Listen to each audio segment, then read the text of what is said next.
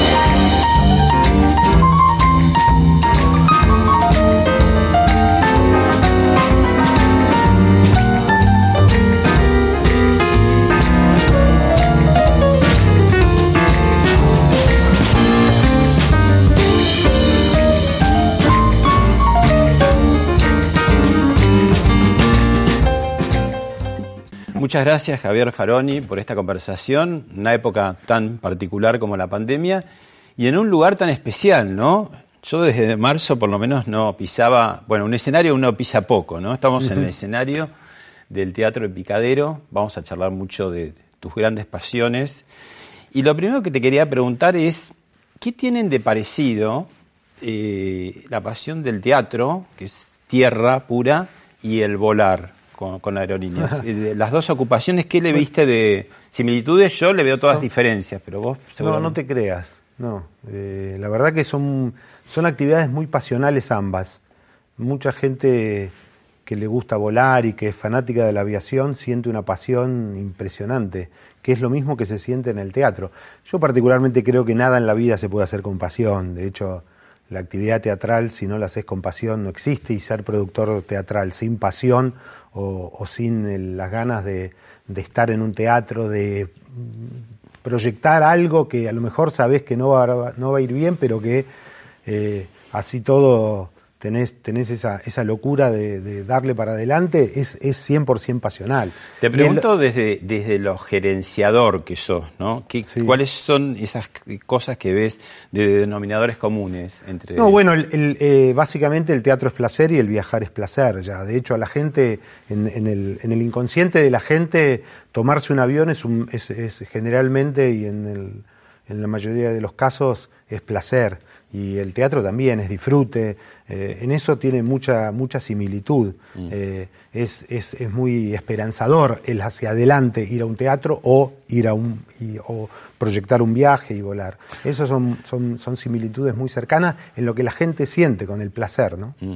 Uno podría pensar que eh, la empresa aérea es como más calculada, más previsible, pero bueno, ahora te tocó una época para la empresa aérea muy rara. Muy complicada, sí. Sí, la verdad que bueno, estamos en un proceso, lo aerocomercial en el mundo, ya sabemos todos que está complicado y la, compañía de aerolíneas no es, no es la, extensión y, la estamos ahí peleando bastante bien y haciendo cambios estructurales y, proyectando un poco lo que teníamos proyectado a partir de, previo a la pandemia y esperando que en el corto plazo podamos llegar a, volar y, y otra vez encauzar la compañía hacia, hacia donde queríamos. Contemos, vos sos uno de los directores... Por el Estado de argentino en, Aerolíneas Argentinas. Claro, y específicamente dedicado a lo que sería... En realidad la, compañía, los directores de la compañía se ocupan de, un montón de rubros de la compañía, en general de todos.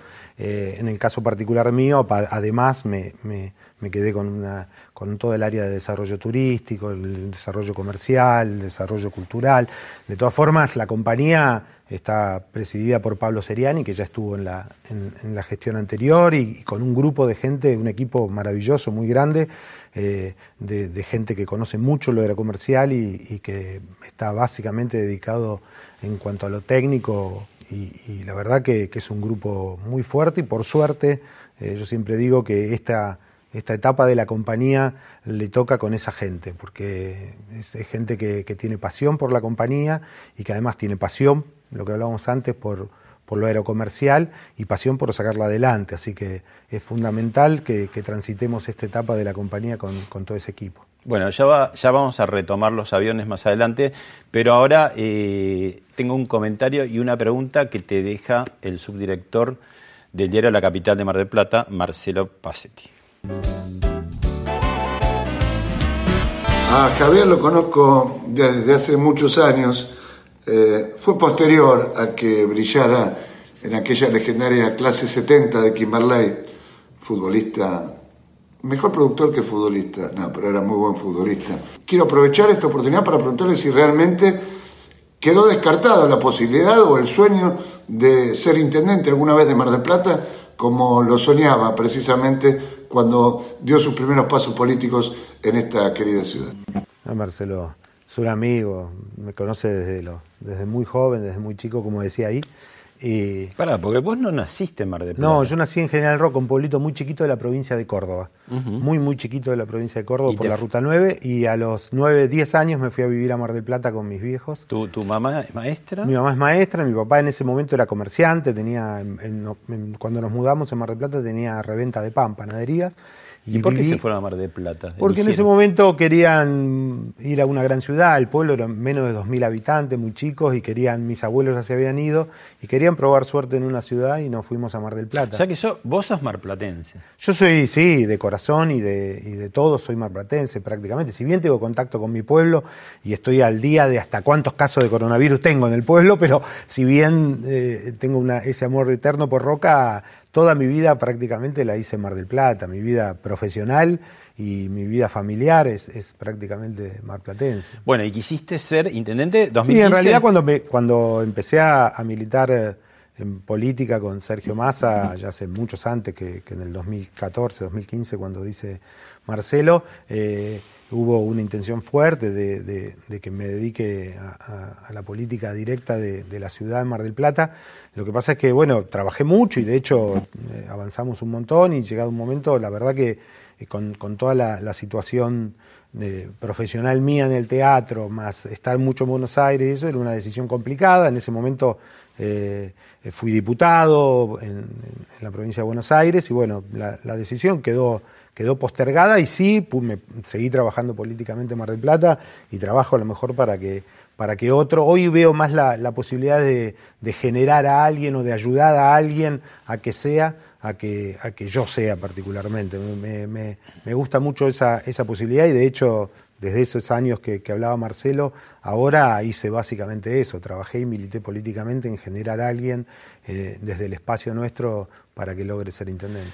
Antes de entrar en el mojón de tu vida, que tiene mucho que ver con Mar del Plata, contame de esa Mar del Plata, de el chico de nueve años, de Kimberley, de no sé qué otras cosas más que te acuerdes, que te hayan ah, quedado así en la cabeza. la edad de Mar del Plata para mí fue es clave. Yo digo, me, empecé a conocer el teatro, yo a los 12 años me metí de casualidad en un teatro y nunca más salí.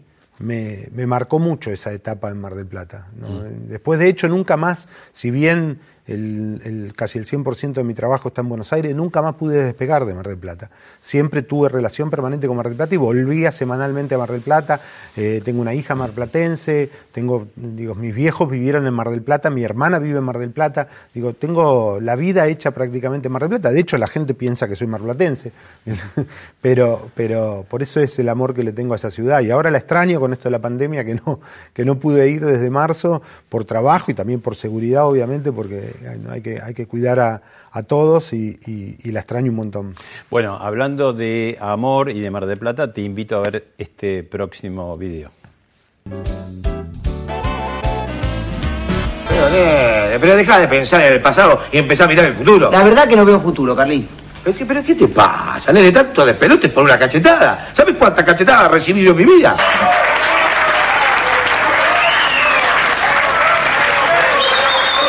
Un actor que no puede trabajar, eh, eso lo necesita más que nadie, porque está muy alejado del mimo, muy alejado del reconocimiento y, muy alejado de la cercanía con, con, su público que lo tuvo durante tantos años. Carlín quizás esto es lo que más sufre. Primero que nada, ¿cómo está Carlos Calvo? Ahí peleándola. Nada, está de la mejor forma que puede. Eh, yo no, puedo ver nada de Carlín porque es como un hermano para mí y, y, la verdad que significó todo en mi vida y lo significa. Y me cuesta muchísimo porque me gustaría tenerlo de otra forma. Y, y lo tenemos de la mejor forma que podemos, una, una, cruel enfermedad que además con el correr de los años se complica y, y bueno, nada. No, bueno, te lleva a momentos más eh, alegres de, de esa relación, eh, alegres y de pelea y de ir y venir. Contanos un sí. poco esto, como el primer punto, tu abuela, Josefina. Exacto, ahí esa noche. es- cuando tenías 12 años en Mar del Plata nos encontramos con Carlín en la puerta del Provincial.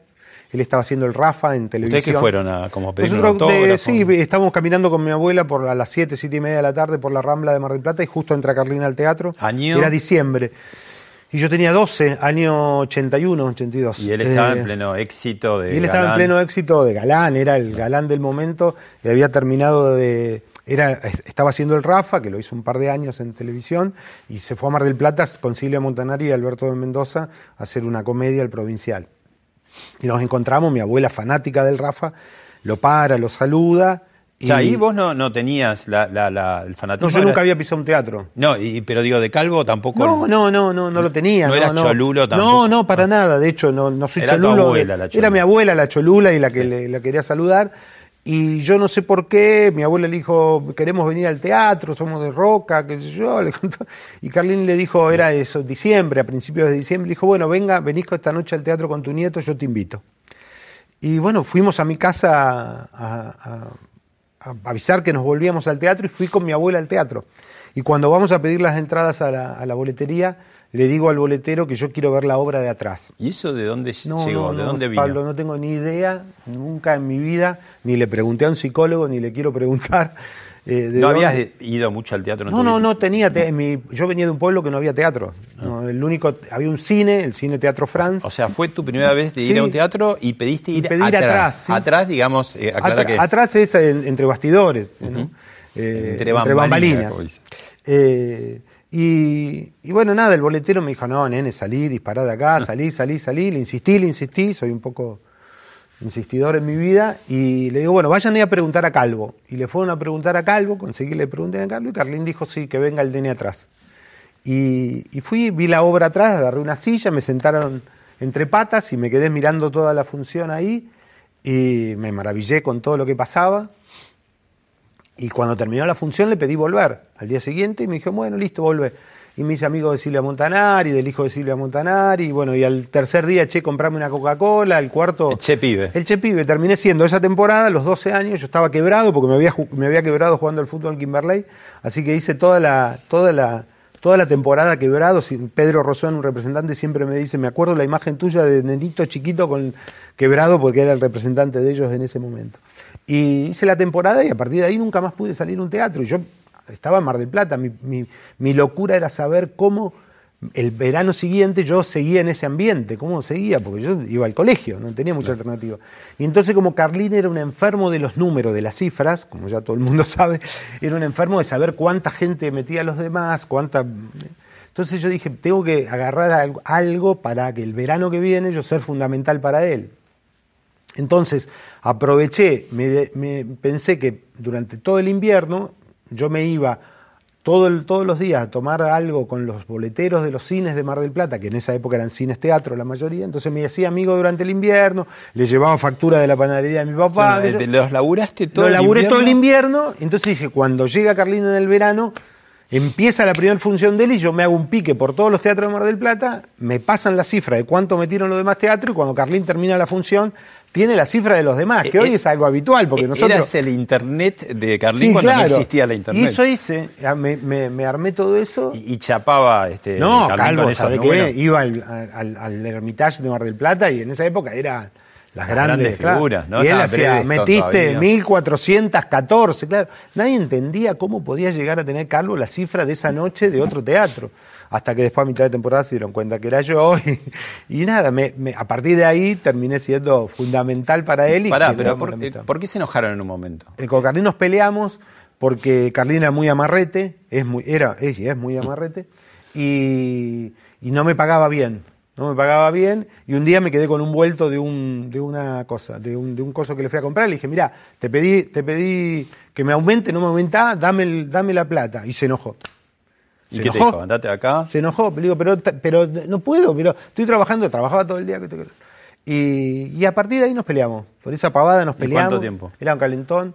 eh, y nos peleamos a los eh, 18, 19 míos. Sí. ¿Y te Y- fuiste a laburar con otros artistas? Sí, sí, seguí laburando, sí, me vine a Buenos Aires. Bueno, Carlín me quiso cerrar las puertas por todo, lo, habló con todos los dueños de los teatros, desde el Maipo hasta donde Ya los boleteros no te dan un dato. no, no me daban nada, no, lo- no, no me daban, no me querían dar trabajo, nada, nada. Y bueno, después, eh, después nos amigamos a los 3, 4 años, 5 años después de eso. Yo ya había empezado a producir solo y yo empecé a producir solo a los 19 años mi primera obra. O sea que, y me habré amigado con Carlina a los 20 y pico. Así que sí, estuvimos un tiempo largo separados con, un, con una cosa de que después al- al- él me decía, yo no puedo creer que tuvimos todo este tiempo perdiendo tiempo separados, yo te ¿A perdí". partir de esa reconciliación, para siempre? Sí, sí. Sí, incluso en, esos, en ese periodo, si bien no hablábamos, por tercero, él me mandaba a averiguar, yo me mandaba a averiguar esa cosa de unión y, y de pasión que, que no pudimos, no pudimos soltarnos nunca, ¿no? Bueno, Javier, te invito ahora a ir al túnel del tiempo. Vamos al túnel. Fuimos. Y no había nada que hacer.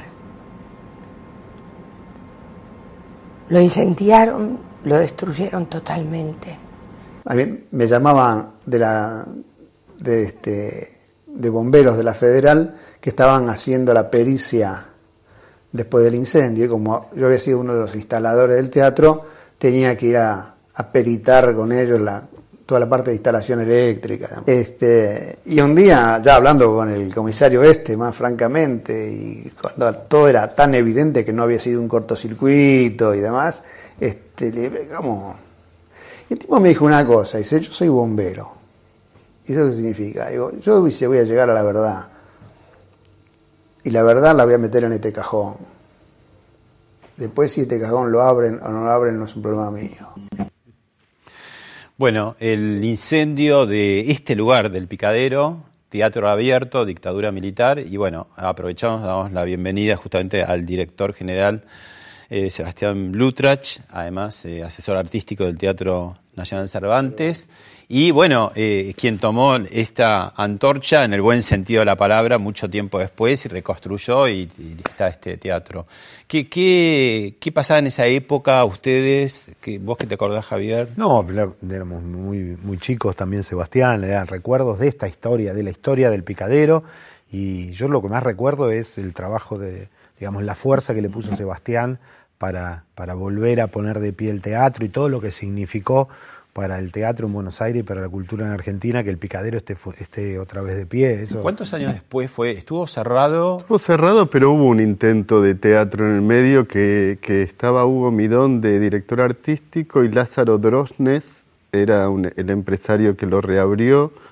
Fue en el 2001, por lo tanto, no sé si el país lo terminó de voltear o, o las dificultades, no pudo mantener el proyecto, que no era tan ambicioso como esta remodelación del picadero y volvió a ser un estudio de televisión. Es decir, el picadero tiene una, una, una, una cuestión muy particular que es mítico, porque estuvo mucho más tiempo cerrado que abierto y sin embargo resuena a partir de haber sido la casa de teatro abierto y el atentado militar, porque fue una bomba de la Marina, que en el video no lo decían, pero fue una bomba de la Marina quien incendió el picadero el día que Frank Sinatra estaba en el Luna Park con toda la atención en el otro lado, ¿no? que lo había traído Palito Ortega. Así que ese, eso termina completando ¿Y vos cuándo entras? yo entro en el 2011, a mí me hacen, eh, me cuentan que están reconstruyendo el picadero, ya habían comprado toda la esquina y habían sumado esta propiedad para sumarla a un edificio. Ahí hubo una ONG, Basta de Demoler, que paró la obra, estaba Hernán Lombardi al frente de la ciudad y junto con Cultura y Patrimonio acompañaron a la ONG para que no se demuela y se hizo un acuerdo judicial para que esa empresa reabra el teatro y re- inaugure el teatro junto con la torre, pasándole algunos eh, metros de posibilidad de construcción a, a, la torre para que no pierdan la inversión que habían hecho. Y empezó a tener funciones a partir de... 2012. ¿Y, y salas? ¿Es esta sala? Esta sala, uh -huh. que la hago parecer 10. ¿Cuántas butacas? 286. Bien. Bueno, ahora los invito a los dos a ver eh, un poco qué está pasando con el teatro en esta época y después que me cuenten las experiencias personales que tienen.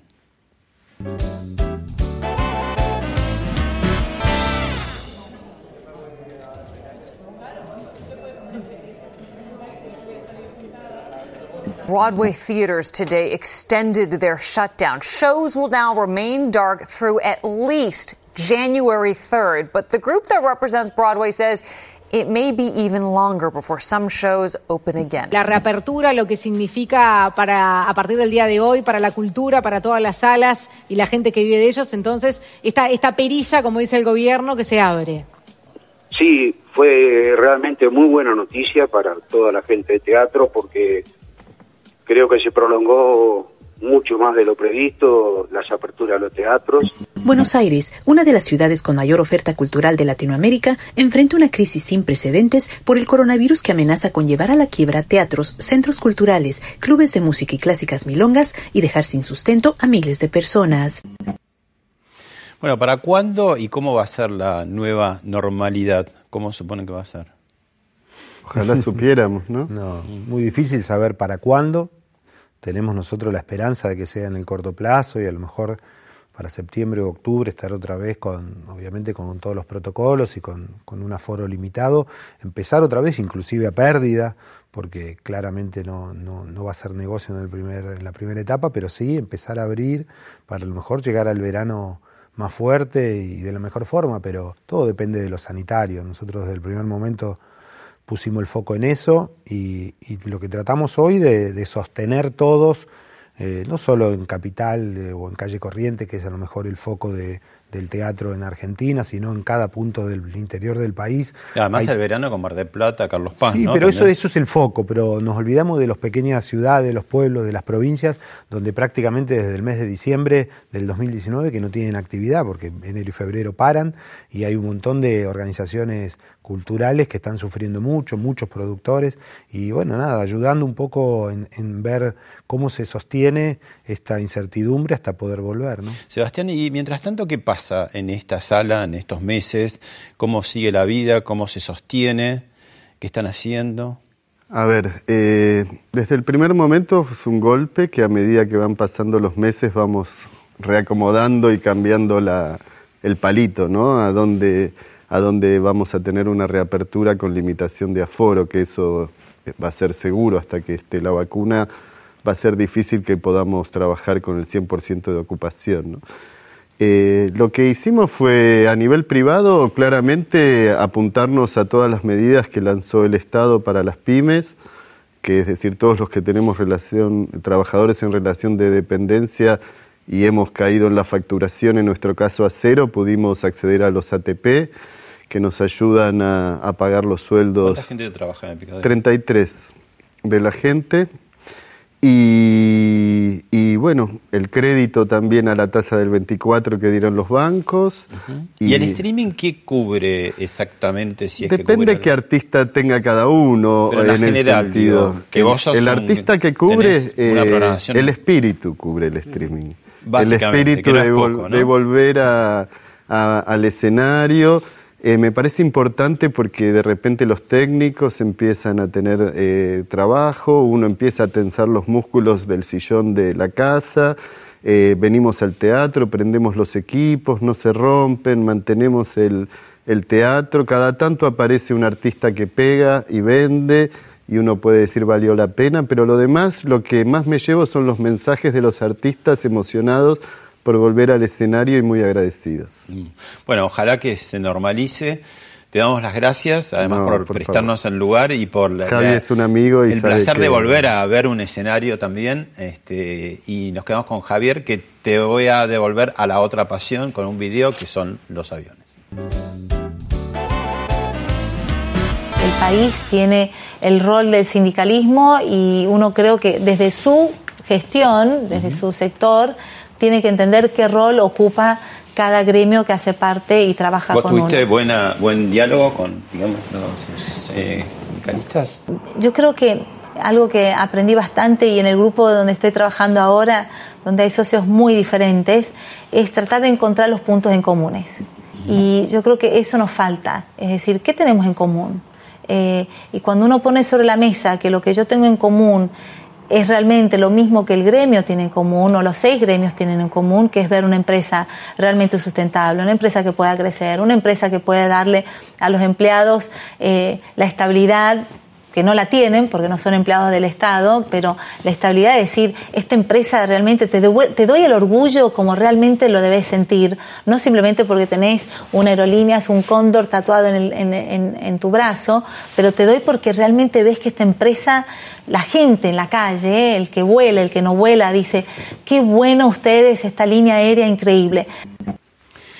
Y Seda Constantini eh, pasó por, hablamos de otra cosa, ya había sido presidenta, ya estaba fuera, de, Estaba fuera. de la empresa, pero bueno, un poco esto que también comentabas fuera de cámara, ¿no? Ese, ese amor eh, que no cambia, ¿no? En el tiempo que tiene la gente, como mucho orgullo por la empresa de línea de bandera, como se dice, ¿no? sí. La- Ahora, también al mismo tiempo conviviendo varias polémicas, ¿no? El costo que tiene aerolíneas, ¿no? Mucha- Mira, cuando se ve el costo de aerolíneas, eh, es muy particular ver el costo de aerolíneas, porque si bien es una compañía que, que tiene un déficit ya que arrastra año- endémico de año a año y que obviamente que estamos, obviamente, más allá de este periodo, tratando de combatir con nuevas unidades de negocio dentro de la compañía, con la fusión de Australia Aerolíneas para, para bajar costos y un montón de otras, de otras unidades de negocios nuevas que se están gestando.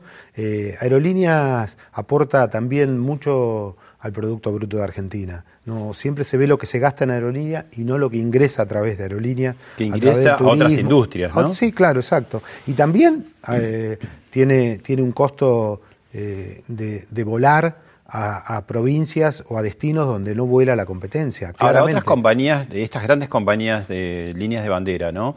¿Son deficitarias en Sí, general en el mundo? muchísimas. Sí, muchísimas. De hecho, fíjate, estamos ahora viendo todas las Bueno, semanas titulares. ahora mucho peor. Está bien, pero es, es el resultado de cuando te- te- se van las compañías de los países o, o los gobiernos ayudan a, a empresas en diferentes países, es porque evidentemente es complicado eh, en cuanto a economía bancar una compañía aérea. Eso está claro. Pero también Aerolíneas cumple un rol social muy importante y eso no hay que dejarlo de ver. Y eso no, no- no es color blanco, amarillo, negro, lo que sea. Es una cosa concreta, Aerolínea vuela y viaja a ciudades donde no viaja nadie y si no vuela no tiene conexión esa ciudad o esa provincia muy lejos eh, del- de, capital. O sea que tiene un rol social también, entonces es muy, muy, muy sesgado ver siempre eh, la plata que el Estado aporta a Aerolínea. Yo me parece eh, mucho dinero y de hecho obviamente que toda la compañía y todo el equipo está en pos de, que sea lo menos posible y tratar de, reducir y hacer grandes cambios en la compañía, pero eh, también hay que mirar toda la otra parte que es todo lo que le da al país la compañía. El Instituto para el Desarrollo Social Argentino eh, había hecho un cálculo que entre 2008 y ahora más o menos eh, se había, había costado a aerolíneas 28 mil millones de pesos ¿no? para defender la soberanía aérea y ponían en contraste que la soberanía alimenticia había gastado 10 eh, los planes alimenticios, ¿no? 18 mil millones, 10 mil millones menos. ¿no? Bueno, un poco esto, estos contrastes eh, o estas eh, paradojas ¿no? de una Argentina, por un lado, que vuela a Miami mucho, en- eh, son vuelos muy requeridos, lo- el mundo desarrollado, si no hay a veces como también un subsidio al pasajero de más poder adquisitivo en algún punto, ¿no? más allá de eso que vos decís que va a lugares también Yo- recónditos de la Es que yo creo que, a ver, el- el fin de cualquier compañía aérea es que vuele la mayor cantidad de gente, eso está claro.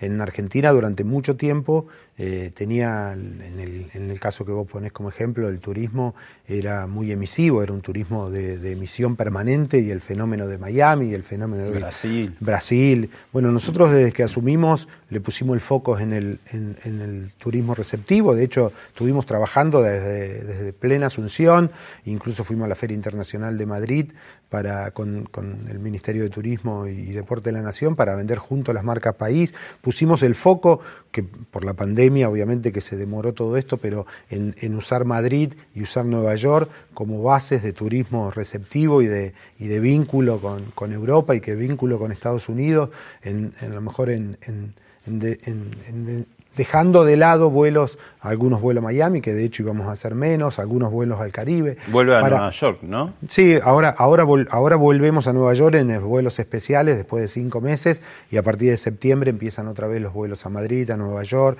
y de hecho ahora en el hot sale de esta semana, que, que fue récord de venta en la historia de aerolíneas argentinas, se vendieron 190 mil tickets en una semana y el miércoles... ¿Para qué periodos? ¿En general concentrados dónde? En realidad el 75% de esos 100 casi 90.000 tickets se vendieron desde diciembre en adelante. De todas formas, tiene una promoción que la gente puede tener un cambio sin, sin costo de penalidad y tarifa para otra fecha, o sea que tienen la posibilidad de esa, pero fue récord de venta y, y el 80% de, ese, de esos 100, casi 90.000 tickets se vendieron para turismo interno, para Argentina, lo que significa que la gente tiene ganas de moverse, de volar, pensar el turismo en Argentina sin un socio estratégico como aerolínea, es un error y de hecho lo estamos haciendo en conjunto con el Ministerio de Turismo, no solo para vender el turismo receptivo y traer extranjeros a Argentina en el futuro luego de la pandemia, sino para, para hacer un, un gran círculo de turismo en Argentina y por suerte lo estamos viendo con esta venta que te estoy diciendo.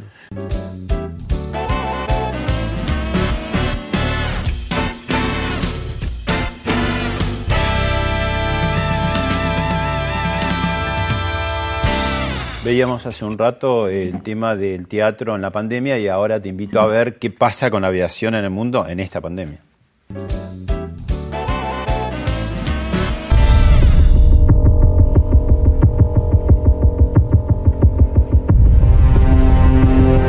Lo que parecía imposible en un mundo globalizado, el coronavirus lo consiguió Pierden dinero con cada avión que circule vacío, pero más perderían si les quitaran esos huecos de vuelos.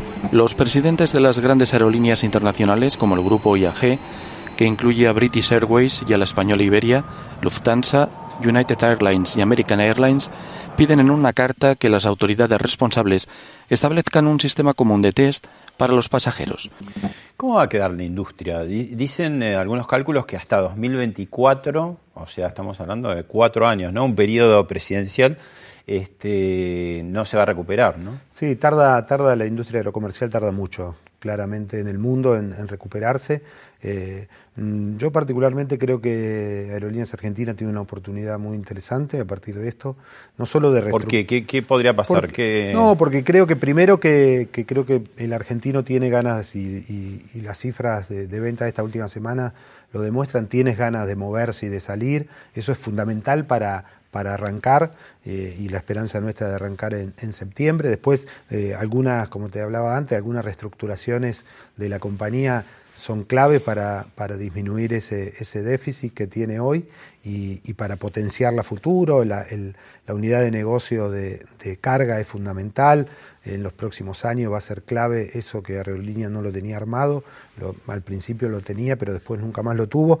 Y hoy el tema de carga es fundamental. Y me parece que, que el, el mercado argentino y el mercado latinoamericano puede quedar un poco golpeado y aerolíneas en eso por la cantidad de aviones, por la estructura, por la cantidad de, materia prima de empleados maravillosos que tiene, tiene la, y la cantidad de rutas por las que por las que vuela, me parece que tiene una oportunidad muy fuerte. Se hizo mal, eh, se malogró, eh, ¿qué le faltó al tema del low cost? Que mucha gente también empezaba a volar, digamos, con precios mejores, pero bueno, era una competencia también para aerolíneas, había muchas presiones sindicales. ¿Qué, qué, ¿Cómo lo ves ese tema? No, las low cost tienen un sindicato propio, o sea que presiones sindicales no, no han tenido, digamos, tenían presiones sindicales de sus propios sindicatos que fueron aprobados por, por el gobierno. No, pero también el aeropuerto sí, de Palomar, viste, después el tema de LAN, que tenía que pagar todas las indemnizaciones, bueno, todavía está sí, pendiente todavía ese tiene, tema, ¿no? Sí, pero eso lo tiene que hacer cualquier aerolínea o cualquier empresa, eso no, no es.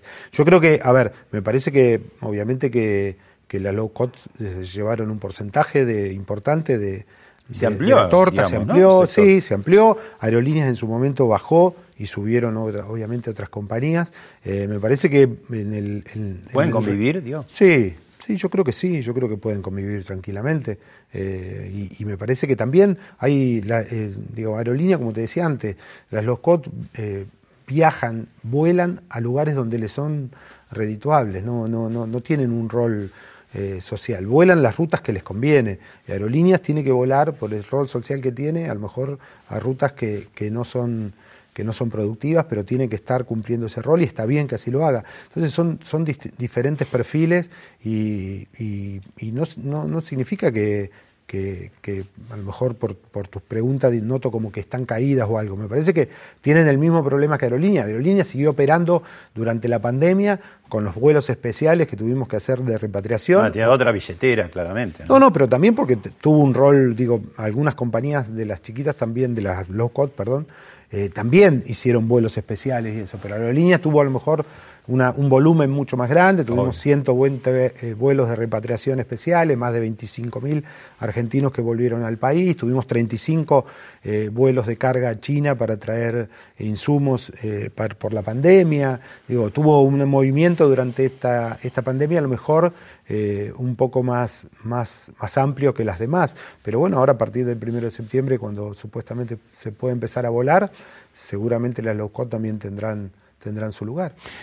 ¿Por qué teniendo una pasión tan fuerte, tan definida como la tuya hacia el teatro, de pronto eh, agarrás sin dejar esa pasión el rumbo de la política? Eh, me genera la misma pasión. A mí la política me genera una pasión yo eh, primero Pero una pasión tardía, la otra muy prematura, 12 años. A mí siempre me interesó la política desde la lectura, de estar al tanto. ¿Fuiste periodista? ¿Estuviste en la revista Gente? En, un, en un año solamente, en los 19 años, cuando en el teatro me quedé sin trabajo, me metí a trabajar en, la revista Gente y trabajé durante un, año y medio en la revista Gente hasta que después volví a hacer teatro. Pero siempre me interesó la política y, me involucré básicamente porque eh, tengo una relación personal de amistad con Sergio Massa y hace muchos años, ya desde que era intendente de Tigre, empecé a ayudarlo y a trabajar políticamente con él. Y, bueno, a partir de ahí me empecé a involucrar mucho y, descubrí que tenía la misma pasión que tengo por el teatro. Hoy te diría que si bien, el, como siempre digo, el, teatro está siempre y va a estar, prácticamente eh, lo, lo, llevo por arriba. en el día a día de la oficina no, no, no estoy, mis 24 horas son básicamente políticas y de, y de ese trabajo. Y, por suerte pude armar un equipo grande de gente que lleva la productora adelante y yo estar a lo mejor desde el teléfono en el momento que puedo o, a la noche hacer un repasito antes de llegar a casa de, las cosas que quedaron pendientes del teatro, pero hoy la, la, productora la llevan a cabo la llevan a cabo otra gente, pero, pero la pasión es la misma, vos sabés, la pasión es la misma. Y era algo, como vos decís, que lo descubrí con el tiempo y también con, con con la confianza y, con, la pasión y con la credibilidad que uno le da al líder político que tiene al lado, y en el caso mío, eh, Sergio Massa eh, me genera eso, entonces puedo, puedo hacerlo tranquilo. Bueno, hablabas de Sergio Massa, eh, presidente de la Cámara de Diputados, y fuimos al archivo a buscar algún material sobre él, lo vemos y lo charlamos. Se resuelve el presente con el pasado mm. o se resuelve el futuro con el pasado. ¿Cristina fue?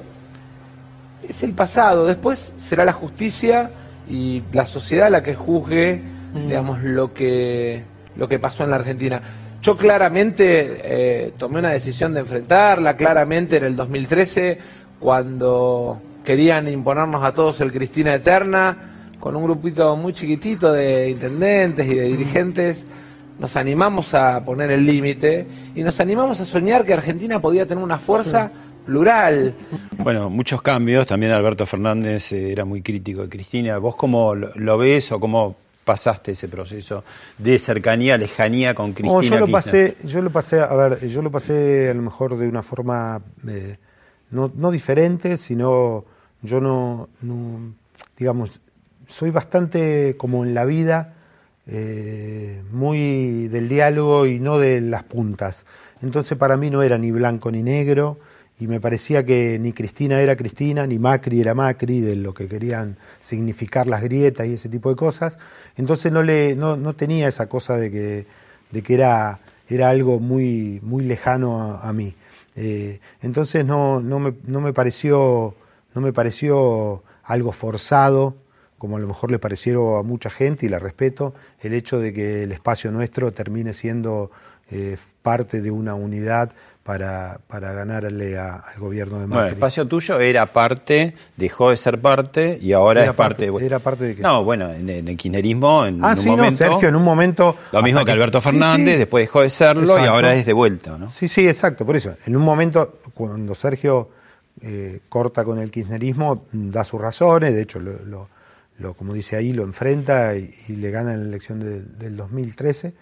Y, y después, con el correr del tiempo, obviamente, en una unidad un poco más amplia que el kirchnerismo, porque el kirchnerismo es obviamente que una, una base importante de, de la alianza del Frente, pero no es solo el único partido que, tiene el Frente, eh, se logró con, digamos, armar esa alianza para, para vencer a, a- a Cambiemos y, y así fue. Yo no, la verdad no, no, no me, como te decía, no me gusta más charlar, el diálogo y para mí el que está enfrente no lo noto ni lo quiero ver de, determinado color. No, para nada, digo, no. La política da momentos muy gratificantes y tragos amargos. Tengo dos que te involucran, bueno y malo. Elegí vos cuál primero. No te vas a zafar igual. Nada más el que vas bueno a y el elegir malo. cuál, cuál querés Cualquiera, el primero. que quiera. ¿Cuál el que quiera. primero? El que quiera, el malo. El malo. El tema de eh, la repatriación de los restos embalsamados de Elías Mari, que era el padre también de una socia tuya. Ese, ese que aparentemente tenía COVID, creo. Sí. Eh, fue, eh, ¿qué, qué es lo que pasó finalmente? Porque fue de título. No, casualmente, eh, en realidad la compañía eh, trajo el cuerpo porque a través de, de un pedido oficial, no de- del gobierno, sino por formato oficial llega llega un Había un pedido de el certificado repatriación. de función, Sí, ¿no? y cuando presentaron el certificado de función, eh, yo no, obviamente que yo me entero que el cuerpo está acá cuando nos enteramos acá, porque es un proceso que habitualmente una compañía aérea hace. eh, el- que era un tema ajeno a vos, pero Sí, no, te no, involucraron por, lo, por la- la, el- relación. Exacto, digamos, por la relación de que ella es productora de teatro y además en una obra de 400 que hice fue socia mía, eh, que ella tenía los derechos y a mí me interesaba hacerla. Y a partir de eso, digo, tengo, tengo esa relación, pero no, no estuve involucrado en nada y de hecho incluso en todos los informes eh, internos de aerolínea en ningún momento eh, nos enteramos. De hecho, al Ministerio de Salud le, soy yo quien le dice que, que llegó el cuerpo y que, y que supuestamente tenía COVID, porque yo sí sabía que tenía COVID. Me lo había dicho la familia, así que sabíamos del tema y, le, y fue, fui el que le. el que Y le- termi- terminó el episodio. Terminó el episodio, sí, sí. Bien, la, la buena, ley de mecenazgo de provincia. Uh, la ley de mecenazgo de provincia. Proyecto tuyo. Sí, un proyecto mío que es una lástima. Mira, el otro día hablaba con gente de, de En la legislatura bonaerense, hablemos, porque vos fuiste Sí, antes. sí, yo los, los cuatro años que, fue, que fui diputado fueron, la verdad, unos, unos años maravillosos. A mí me encantó ser diputado. eh, es algo que, que me gustaría volver a hacerlo. Me parece que hay un montón de cosas para hacer desde lo legislativo. Y, y como me enfoqué básicamente en todos los hechos culturales y en todas las leyes culturales que le faltaban a la provincia, hemos sacado un montón de leyes, desde la ley de, de coro, la ley de museo, ley de circo, un montón de leyes. sea, te- te- y otras que están pendientes. Te inclinaste siempre por el tema de contenidos, cultural. Exacto, sí, sí, todo, me- la provincia de Buenos Aires necesita un montón de leyes. Una de las que yo creo que necesitaba y necesita es la ley de mecenazgo, eh, que en el 2016 la logramos aprobar por mayoría absoluta. ¿Y qué Eh, beneficios logró? No, es que en realidad la ley nunca el, el gobierno de María Eugenia Vidal la reglamentó del 2016, fue aprobada en senadores por unanimidad y en diputados por unanimidad y no la reglamentó, lamentablemente. Estaba hasta en el presupuesto del 2019. En este momento hubiese sido muy interesante tener ¿Y la pueden ley hacerlo, digamos, ahora? Y sí, estamos intentando, incluso ahora hay diputados de Cambiemos que quieren. El otro día me comuniqué con, con el Conejo Gómez, que, que, es el- que era el ministro de, de De Cultura, Cultura de, de- de Vidal, y, y me manifestaba que hay un montón de, de intendentes que quieren, que quieren reglamentarla. Está escrita la reglamentación, incluso en el presupuesto del 2019 eh, hay una partida especialmente para mecenazgo. Me parece que eso hubiese sido en este momento donde la- las organizaciones culturales y todo el sector cultural está muy complicado por la pandemia, hubiese sido una, una linda herramienta tenerla, tenerla para llegar a un montón de, de trabajadores culturales. Bueno, Lino Patalano te dejó un mensaje. Ojo. Hola querido Javier, bueno, desde la cuarentena acá en Moreno, en mi casa de campo, con los perros y demás, eh, siempre recuerdo cómo yo, que fui inmigrante, lo puedo entender mucho más que otras personas, porque a los cinco años llegué a Argentina, gracias a Dios, y sé cómo jugaste para ser uno de los productores más importantes y como Carlos Rottenberg le dio a Buenos Aires y Mar del Plata la mayor cantidad de teatros, vos hiciste la mayor cantidad de producciones, trayendo de vuelta a la vida a un montón de artistas que estaban semi olvidados y que gracias a vos pudieron volver a comer y eso es único. No son muchos los que pueden tener esta historia como la tuya de haber sido artífice de tantos espectáculos en tan poco tiempo. Así que te deseo lo mejor, que pase esto y juremos ser felices. Qué divino, lindo, un maestro. La verdad que nada, demasiado todo lo que dice. Eh, para mí, eh, desde los 12 años, estar metido en un teatro y hoy que Lino, que es una institución de, nuestro país teatral, o Carlitos, con los que somos amigos, digo, la posibilidad que me dio de, que estos monstruos de la, de la, producción no solo digan esa barbaridad mía, sino que además me generen la relación que tenemos, la confianza y, el cariño que nos tenemos, para mí es, es terrible, es, es impresionante. ¿Cuáles son los criterios para elegir obras y elencos? Y cada uno debe tener el suyo. Eh, yo, yo, yo primero leo mucho, a diferencia de algunos productores, viste que vos conocés que no leen tanto mm. teatro. Yo leo mucho teatro. Leo mucho teatro. De hecho, ayer domingo leí tres obras, por ejemplo. En el poco tiempo que tenía eh, de domingo me agarré y me leí tres obras de teatro. Eh, me encanta leer y a partir de ahí nace todo para mí. para mí, a partir de la lectura, yo elijo las obras a partir de la lectura. Eh, Pero si tuvieras que trazar una línea, elijo obras de qué tipo, para qué. Es que hay momentos, el país determina qué momentos, o por lo menos yo creo que el país va determinando eh, qué tipo de teatro quiere ver la gente.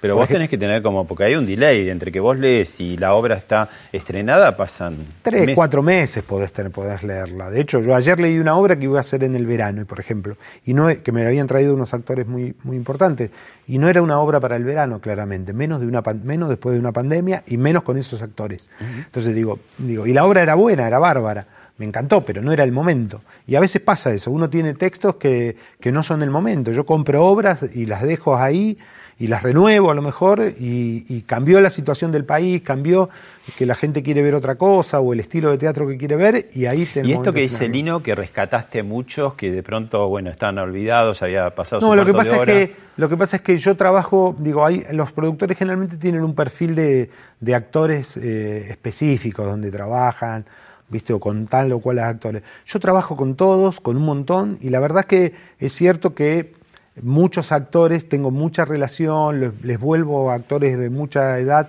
les vuelvo a dar trabajo, les volvemos a trabajar juntos en otro proyecto, mejor dicho, y generamos un nuevo proyecto, y digamos esa cosa de que, de que vuelven muchos, con Muscar hicimos muchas cosas de que volvíamos a, actores que a lo mejor no tenían trabajo. Digo, tengo una, una muy, muy linda relación con los actores.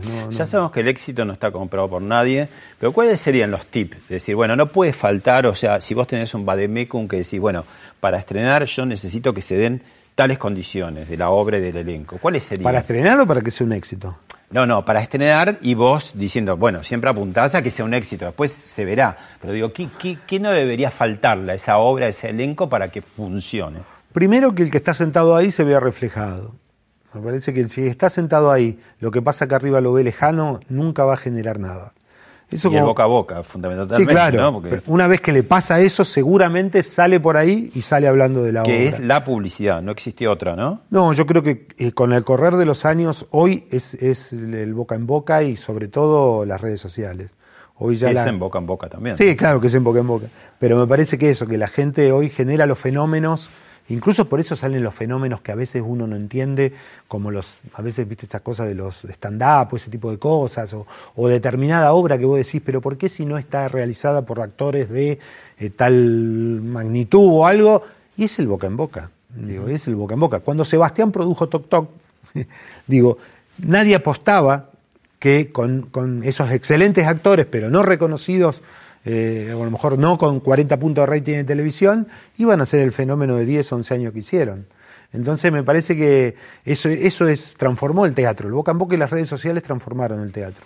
¿Cómo manejas los narcisismos, las veleidades, los enojos, los celos? No sé, por ejemplo, un Facundo Arana y un Araceli González los puentes de Madison que no se llevaban nada bien y que tenían que subir día a día a escena y vos sos el productor. Mira, yo, ¿Cómo- me, yo me, me meto cuando veo que intercede, me intercedo cuando veo que jode al espectáculo. Cuando veo que lo que, que puede joder al negocio, ahí me meto. Si, si es algo, digamos, personal o que no tienen onda, o digo, me parece que en ese sentido los dejo caminar. Eh, al menos que alguien me llame de uno y, y que me pida participar. Si no, cuando veo que está jodiendo al espectáculo, eh, ahí me meto, o bien, o está jodiendo Vos particularmente. hiciste un curso de ingreso joro- jodido, como decís vos, con Carlín, ¿no? O sea que sabés Sí, no. digamos, cómo, cómo, cómo tratar. No, con Carlini y después con todas las revistas. Por eso, Yo ¿cómo- hice todas las revistas de Moria, de, Y- y te de Carmen, de separaciones todo, con, se- este, peleas de todos los, de todos los estilos, sí, Santiago todo, Gol, ¿no? de todo lo- o sea que no, no, en ese, en ese sentido soy, soy inífugo, pero, pero no, qué sé yo, lo, que pasa que hay que entender, son seres humanos y tienen los mismos problemas que tenemos todos. Y a partir de eso uno los entiende más. Y además también no sabe lo jodido que somos los productores. Entonces, ¿cómo no vas a entender un actor si nosotros los productores somos bravísimos? Bueno, la última. Eh, dejanos un mensaje de optimismo que voy a basar en esto. Eh, vos volviste, te fuiste del país y volviste a producir nada más y nada menos que un año muy particular para Argentina, como 2001. ¿Qué, qué se te ocurrió volver en 2001? En realidad yo no me fui del país, yo fui, vine, eh, produje en el exterior durante un tiempo, en Estados Unidos, y fui bastante durante dos años, iba y venía permanentemente. Eh, no, en realidad nunca dejé de producir. Lo que me pasó en el 2001 fue algo muy particular, que fue que produje Madin Lanús. En ese momento hicimos Madin Lanús en Mar del Plata, cuando estrenamos el 19 de diciembre del 2001, donde se, incendiaba Argentina, y nosotros con Soledad. Silveira, eh, Ana María Piquio, Víctor Laplace y, y Hugo Arana, estrenamos con, con una nueva versión de Manuel González Gil, adaptada al exilio eh, económico, digamos, no al exilio político, que fue la versión original, eh, porque en esa época las embajadas, ¿te acordás que estaban las colas Sí, de la gente que se que quería ir. exterior? Y, y empezó la obra en, en- en pleno despiole de nuestro país y, y me acuerdo el primer día eh, fueron 19 personas. El segundo 21 y así 23, era los, ahí 19, 20. lágrima. Una lágrima en el provincial que es gigante y, y decíamos, esto no llegamos al 2 de enero, nos tenemos que ir, nos tenemos que ir. Y se generó una, una, una mística en el teatro y al otro día fueron 40, 50 y el boca en boca y la gente empezó a hablar y terminaba la función y los 50 que había se quedaban llorando con los actores por lo que generaba la obra y, el 10 de enero empezó a hacer un boom en el, en- en el peor verano de Mar del Plata eh, de muchos años, que fue el verano del 2002, eh, empezó a hacer un boom terrible la obra, la gente era emoción, llorar, no se podían ir los actores después de saludar porque se sentaban a hablar con la gente, era una catarsis de esa obra y, bueno, lo que generó en realidad fue que fue un fenómeno maravilloso que, que duró dos años y medio, tres, hicimos temporadas en Madrid, en Barcelona, hicimos obviamente todo el país, digo, en realidad no es que, no es que volví a producir en el 2001, fue muy, fue muy fuerte lo de Madin Lanús, porque, porque era, como, era como ir al teatro a hacer catarsis. En Entonces, época. déjanos breve tu mensaje de optimismo para lo que viene. No, yo creo que vamos, va- va- vamos a tener obviamente que unos meses difíciles como estamos teniendo y, y- y seguramente van a ser complicados, pero me parece que, que Argentina va, va a encontrar los mecanismos para salir adelante y, y- y vamos a estar bien. Yo no... no es, eh, eh, es una marca, yo digo- vuelvo a decirte, te lo dije casi dos o tres veces en la nota, lo que pasó con la venta de pasajes es una marca. El fenómeno de la gente queriendo disfrutar es una marca. Si Dios quiere y llegamos bien al verano, vamos a tener un muy buen verano en Argentina. Ojalá que, que la pandemia nos dé un respiro y, y podamos tener un, un verano que, que todo argentino se merece después de estar encerrado mucho tiempo.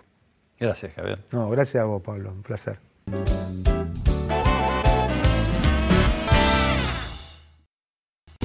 Esto fue Hablemos de otra cosa con Pablo Sirven, un podcast exclusivo de La Nación. Escucha todos los programas de La Nación Podcast en www.lanacion.com.ar. Suscríbete para no perderte ningún episodio. Estamos en Spotify, Apple Podcast, Google Podcast y en tu reproductor de podcast favorito.